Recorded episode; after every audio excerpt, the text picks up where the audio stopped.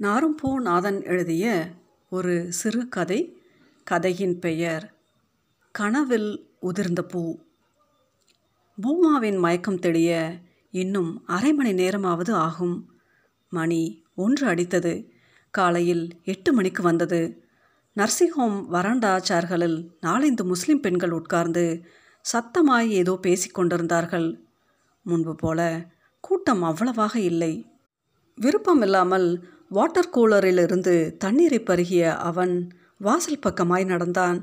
Bus stop அருகில் இருந்த பெட்டிக்கடையில் ஒரு சிகரெட்டை பற்ற வைத்தவன் மீண்டும் உள்ளே காம்பவுண்டுக்குள் இருந்த வேப்பமர நிழலுக்கு வந்தான்.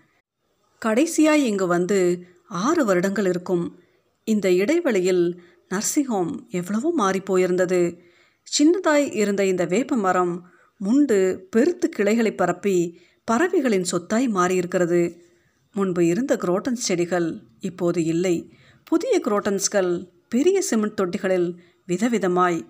புதுசாய் நாலைந்து சப்போட்டா மரங்கள் பிரசவ வார்டுகளுக்கு எதிர்ப்புறம் வரிசையாய் தென்னை மரங்கள் வேப்ப மரத்தின் எதிரில் புறாக்கள் பஞ்சவர்ண கிளிகள் இருந்த அந்த கூண்டினை இப்போது காணவில்லை. வேறு இடத்திற்கு மாற்றியிருக்கக்கூடும். ஊரின் பரபரப்பு அடங்கி ஒதுக்குப்புறமாய் அமைந்திருந்த இந்த நர்சிங் ஹோம் தற்போது சோலையாய் மாறியிருக்கிறது.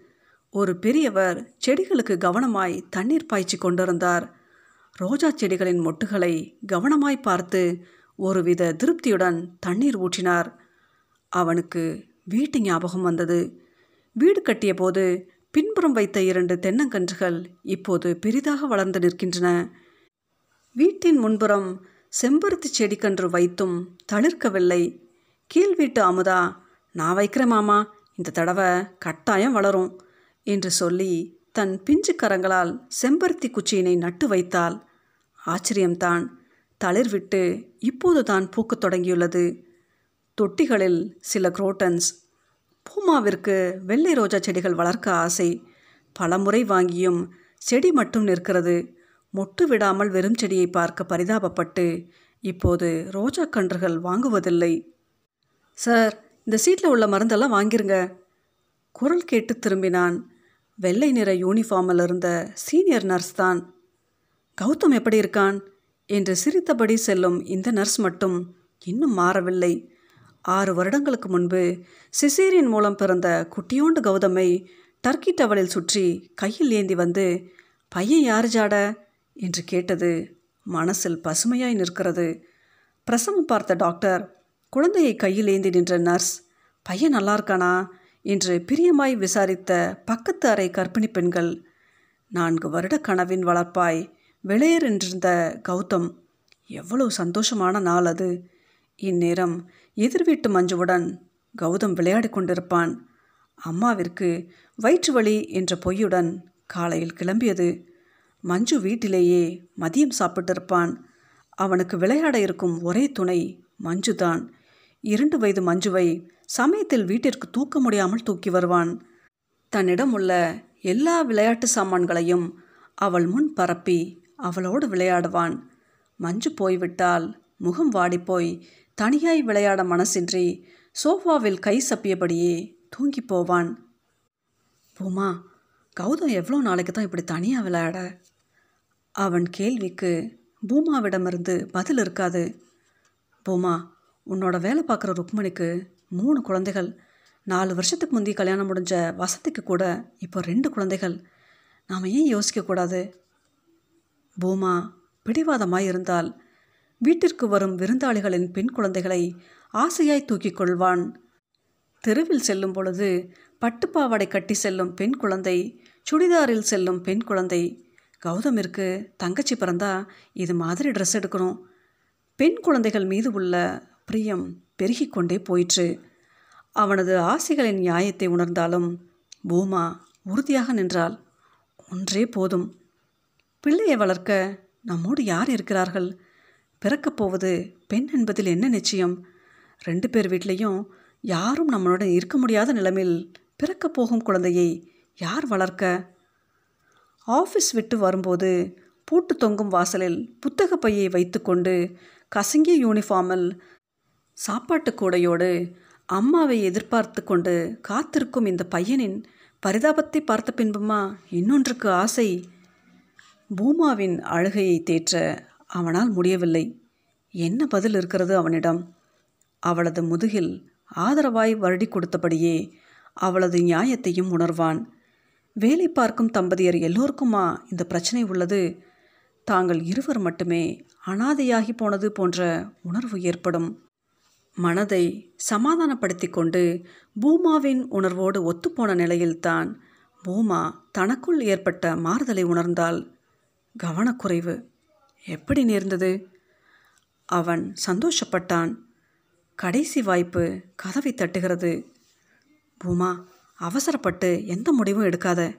யோசித்துக்கொள். அவனுக்குள் கனவு மீண்டும் விஸ்வரூபம் எடுத்தது. பூமாவை மாற்ற யாரால் முடியும்? குழந்தை வரம் கொடுத்த டாக்டர் புஷ்பாவால் கூட முடியவில்லை. சார் உங்கள் வீட்டம்மா முடிச்சிட்டாங்க ஆயா பெண் வந்து சொல்லிவிட்டு சென்றால் ஃப்ளாஸ்குடன் பூமா இருந்த அறைக்கு சென்றான்.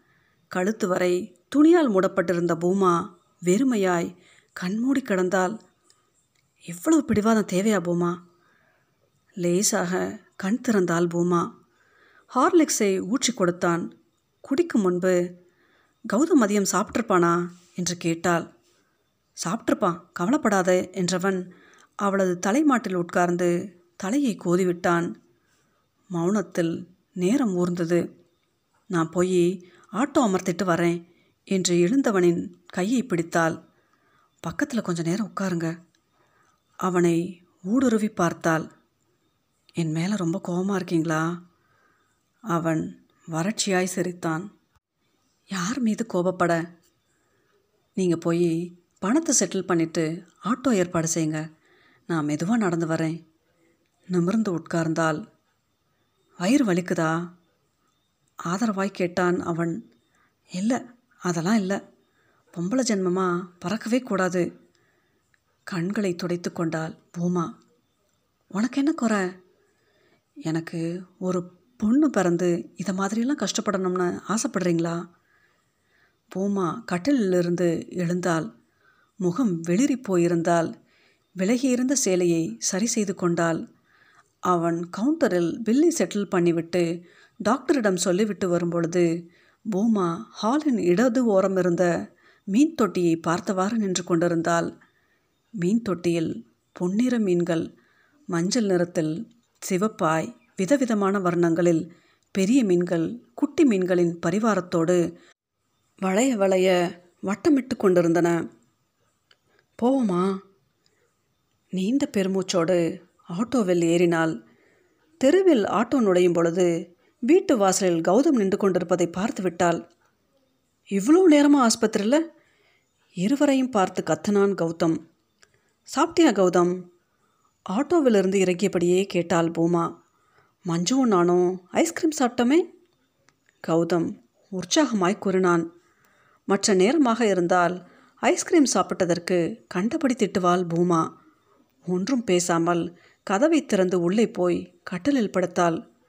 அம்மாவுக்கு வயிற்று வலி. டாக்டர் அம்மாவோட வைத்த கீறி பார்த்தாரு. அவன் கூறியதை நம்பவில்லை கௌதம். நிஜமாவாமா உன் வயிற்ற காட்டு? என்றபடியே பூமாவின் சேலையை ஒதுக்கி வயிற்றிலே பிஞ்சுக்காரங்களால் தடவி பார்த்தான். பொய் சொல்கிறப்பா அம்மா வயிற்றில் ஒன்றுமே இல்லை. கள்ளமில்லாமல் சிரித்தான் கௌதம். பூமாவின் சேலையை இறுக பிடித்தபடி கட்டிலில் பக்கத்திலேயே படுத்துக்கொண்டான் அன்று இரவு வெகு நேரம் வரை பூமா அழுது கொண்டே இருந்தாள்.